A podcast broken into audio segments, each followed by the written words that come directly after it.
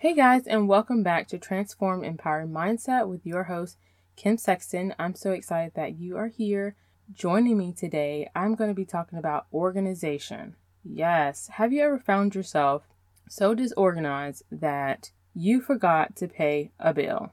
Hands raised over here, you're not alone. So, I'm going to be sharing with you guys five things that you can do to be more organized as a stay at home parent. So, if you struggle with organization, you know, you've forgotten to pay things, you've forgotten doctor's appointments, you've forgotten that you need to go to the store and pick up different things, then this episode is just for you. Grab a notebook and pen, your favorite beverage, and let's begin. Hey, friends, and welcome to Transform Empowered Mindset. I truly understand what it feels like to find worthiness, purpose, set boundaries, and feel validated as a stay at home mom. So, if you're ready to find strength through faith to overcome negative thoughts, set goals and boundaries, transform your mindset, and be encouraged, then, my friend, you're in the right place. Let's show up with the magic that we've been given by our Creator. So, go ahead, reheat that coffee or pop that kombucha, and let's dig in. All right, so before we begin, I just want to share with you guys that we have a free Facebook community that is just for us stay at home moms to encourage one another in this season of life that can be so hard, yet so beautiful. And sometimes when it is hard, you can tend to forget how blessed we are. So the group is just for us to share with no judgment and just to support one another. So if that is something that you desire, then please go to the link in the show description that says Transformed Empowered Moms and I would love to see you in the group. And secondly, I have launched free mentor sessions that are for any stay at home mom that simply desires to grow personally. There are some different things on your heart, there are some challenges that you are facing in this season of life, and you really want to create a plan, set some goals, and implement some positive habits so you can see the growth that you want in your life. And so, if that is you, then I would love to sit down with you for a free 40 minute mentor session and just come up with some positive habits that will help you work towards your goal. You can simply go to the link in the show description that says free mentor sessions, and I would love to hang out with you.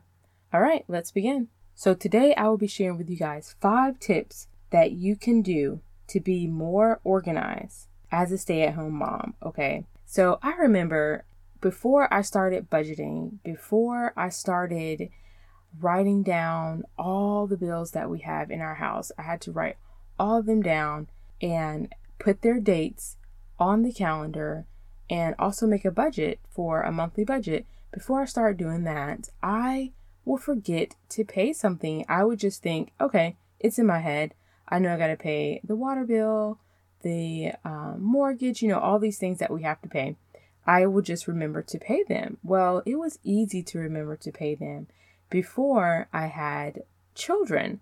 But now that I'm a mother and are responsible for so many schedules, I have got to write stuff down. So I want to share these tips with you guys just to help you uh, be more organized so that you don't feel like you're about to pull your hair out, you're not getting stressed out, and you can just be more relaxed throughout the day.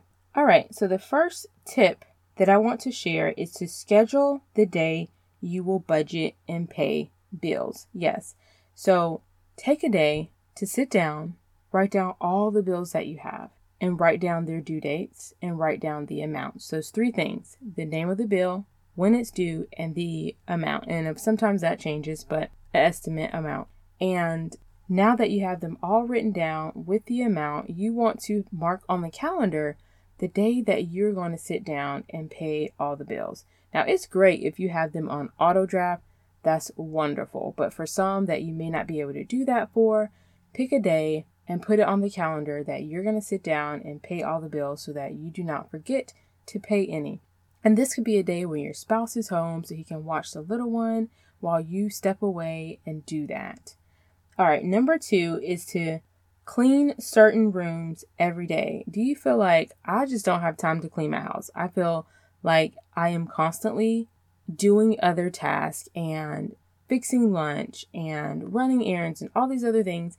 I simply don't have time to clean up rooms, clean my room, my closet. Like, you feel like you don't have time to do that stuff and it stresses you out because you desire to have a clean house. Then put in your planner certain rooms that you will clean every day for 15 minutes. So each room can only require, or you can give attention to it for 15 minutes.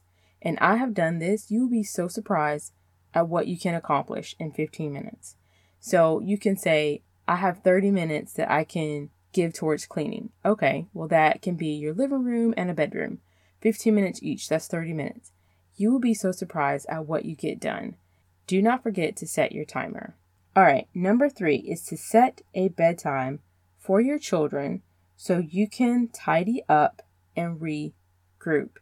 Yes, you guys, it is so important to schedule a bedtime for your kids. For one, kids like routine too. And although they may seem like they want to stay up all night with us, they need their rest. And I actually cannot function without having a bedtime for my children. Like, if it goes past eight o'clock and we're not at least working towards going to bed, I just begin to fall apart. So, bedtime is so important. I mean, it gives you time to not only tidy up and get the house prepared for the next day, but it gives you some quiet time, some time to reflect, some time to cultivate gratitude, and sometimes with your spouse. So, it's so important to set a bedtime because routine is really good for kids and mentally is good for you too, mama. All right, number four is to make a menu for each week so you know exactly what to shop for. Yes. Have you ever started cooking and you're like, oh man, I don't have any eggs? Or oh man, I ran out of milk? Or I need an onion? All those kinds of things that are just little triggers and are frustrating when you have, you know, your children as well that are calling for you pulling on you, and now you don't have everything you need for dinner, and that's causing you to run late because now you may have to go to the store and you have to take the kids with you. So it's just, it can just be frustrating for sure. So take some time when your kids are napping and sit down and write out what you want to have for a meal for the next week. So, what are the meals going to be? And then beside it, write down all the ingredients that you need, and therefore you know whether you have it in your house or not. And if not, when you schedule your grocery pickup or when you go shopping for your groceries, you know exactly what to get so you're not like Wreck It Ralph and you simply feel like you're falling apart. All right, and the fifth tip is to put doctor's appointments in your phone and schedule a reminder a day in advance. So that is something that I have to do regularly, or I will forget, or I'll be notified the day before by the doctor's office, and then I'm trying to scrounge around and figure out everything I need for the appointment and whether I need childcare or anything like that for my other ones. But putting the doctor's appointments in your phone and setting a reminder a day or two in advance so that you know exactly what's going on that week will really help you to not get overwhelmed and stressed out when you have appointments for your children or even appointments for yourself. Definitely appointments for ourselves, mamas, because we usually tend to forget about the things that we have for ourselves. So, putting your appointments in your phone and scheduling a reminder can really help with that. And lastly, I have a bonus. Don't overbook yourself for playdates. Yes, I have done that. And that has caused me to not be able to get my house clean. Therefore, I'm frustrated because the state of my house is the state of my mind.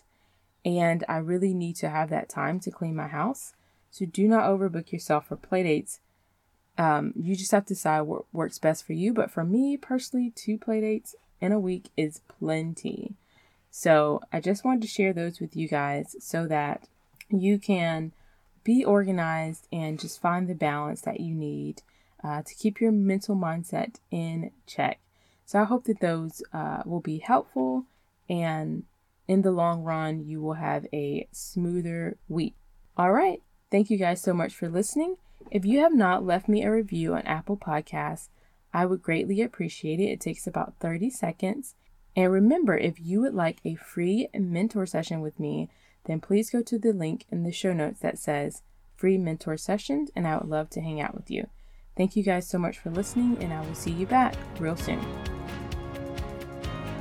Hey, mamas, if this episode has encouraged, motivated, or inspired you in any way, I'd love to hear from you.